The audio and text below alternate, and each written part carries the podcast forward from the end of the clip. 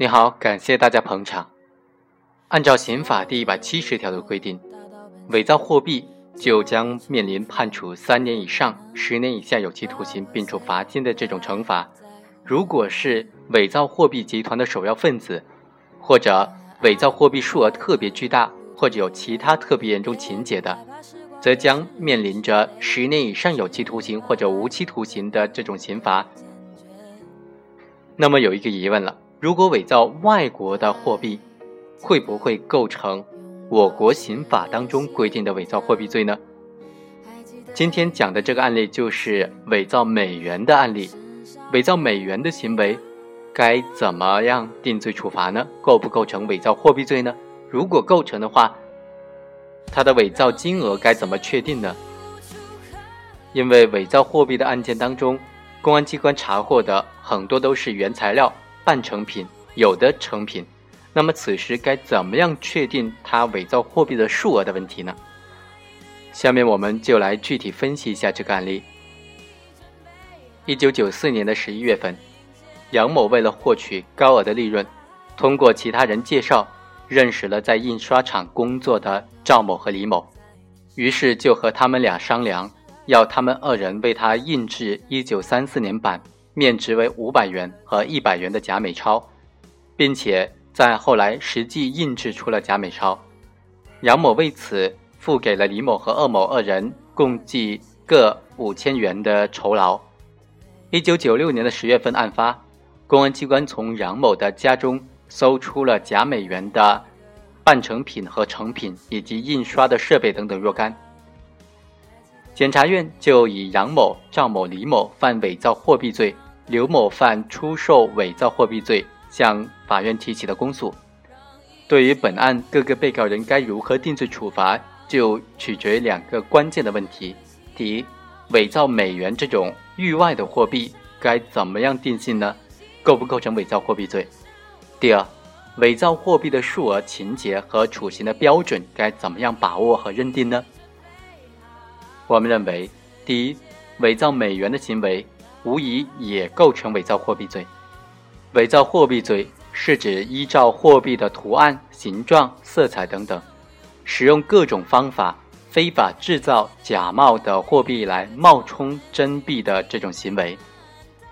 1979年刑法当中就规定了该罪应当判处3年以上7年以下有期徒刑，可以并处罚金或者没收财产。对于伪造国家货币犯罪集团的首要分子和情节特别严重的，处7年以上有期徒刑或者无期徒刑，可以并处没收财产。1995年的6月份，全国人大常委会就出台了关于惩治破坏金融秩序犯罪的决定，其中对伪造国家货币的对象、手法和法定刑都进行了补充和修改。1997年的刑法则吸纳了该规定的有关的规定。根据1997年刑法第170条的规定，伪造货币是指依照人民币或者外币的图案、形状、色彩等等，使用印刷、复制、描绘、拓印等等各种制作方法，制造假货币、冒充真货币的行为。本罪的对象是货币，不仅包括我国的国家货币即人民币，也包括外币。这里所说的外币是广义的，是指境外正在流通使用的货币，既包括可以在中国兑换的外国货币，例如美元、英镑、马克等等，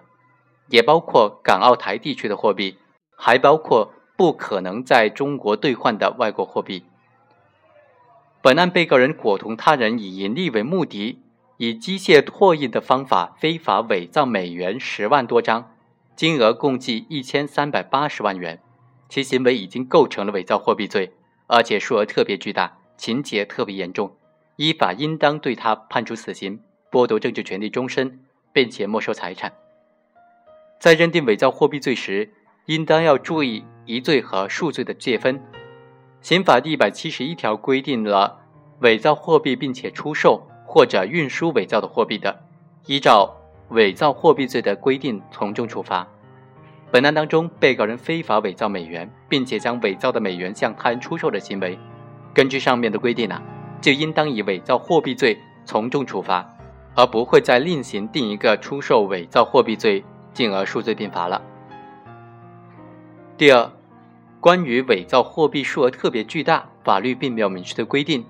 但是1994年最高人民法院在关于办理伪造国家货币、贩运伪造的国家货币、走私伪造的货币犯罪案件具体应用法律若干问题的解释当中，就规定了伪造国家货币情节特别严重的数额标准，即伪造货币的总面值在15000元以上，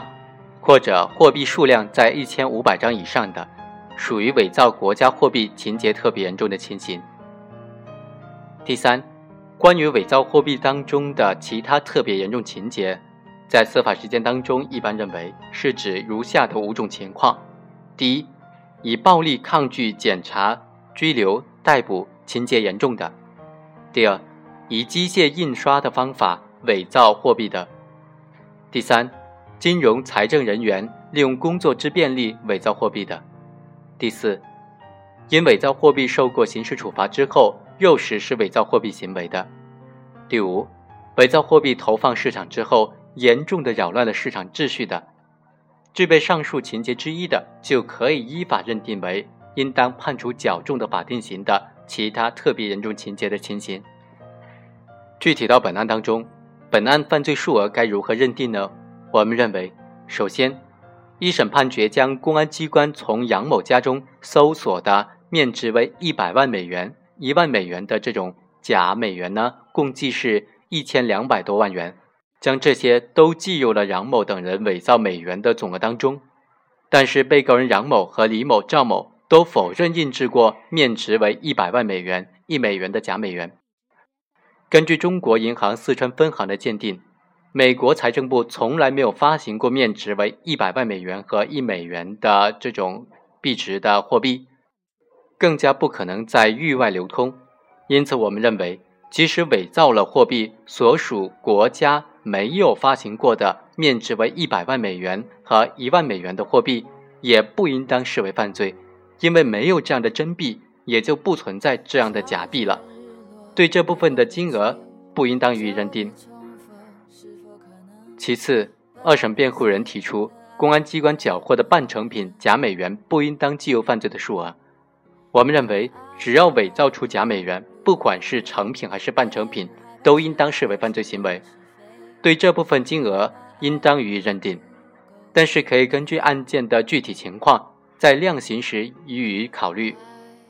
根据中国银行四川分行的鉴定，100元面值的美元在市场中流通，500元面值的美元，美国财政部早就已经收回了，已经退出了流通领域，不在市场上流通了。我们认为，500美元面值的这种货币虽然不在市场上流通，但是仍然可以通过银行兑换成流通的面值美元。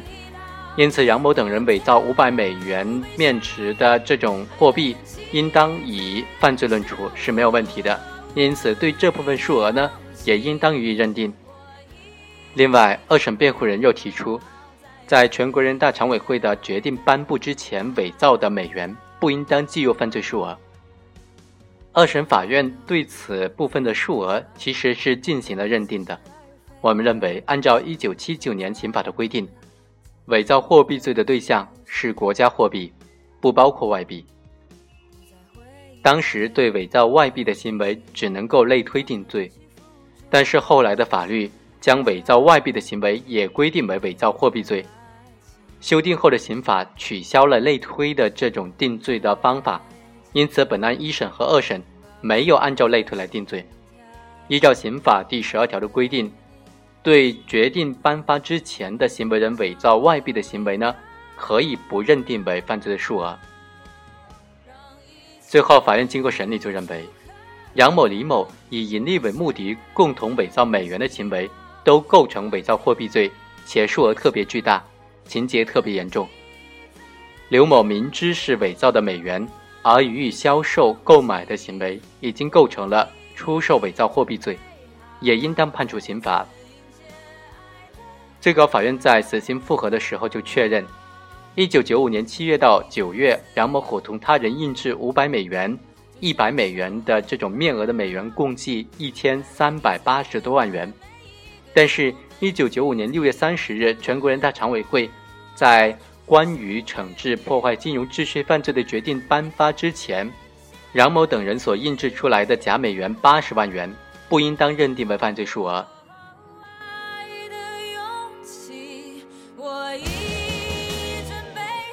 以上就是本期的全部内容，下期再会。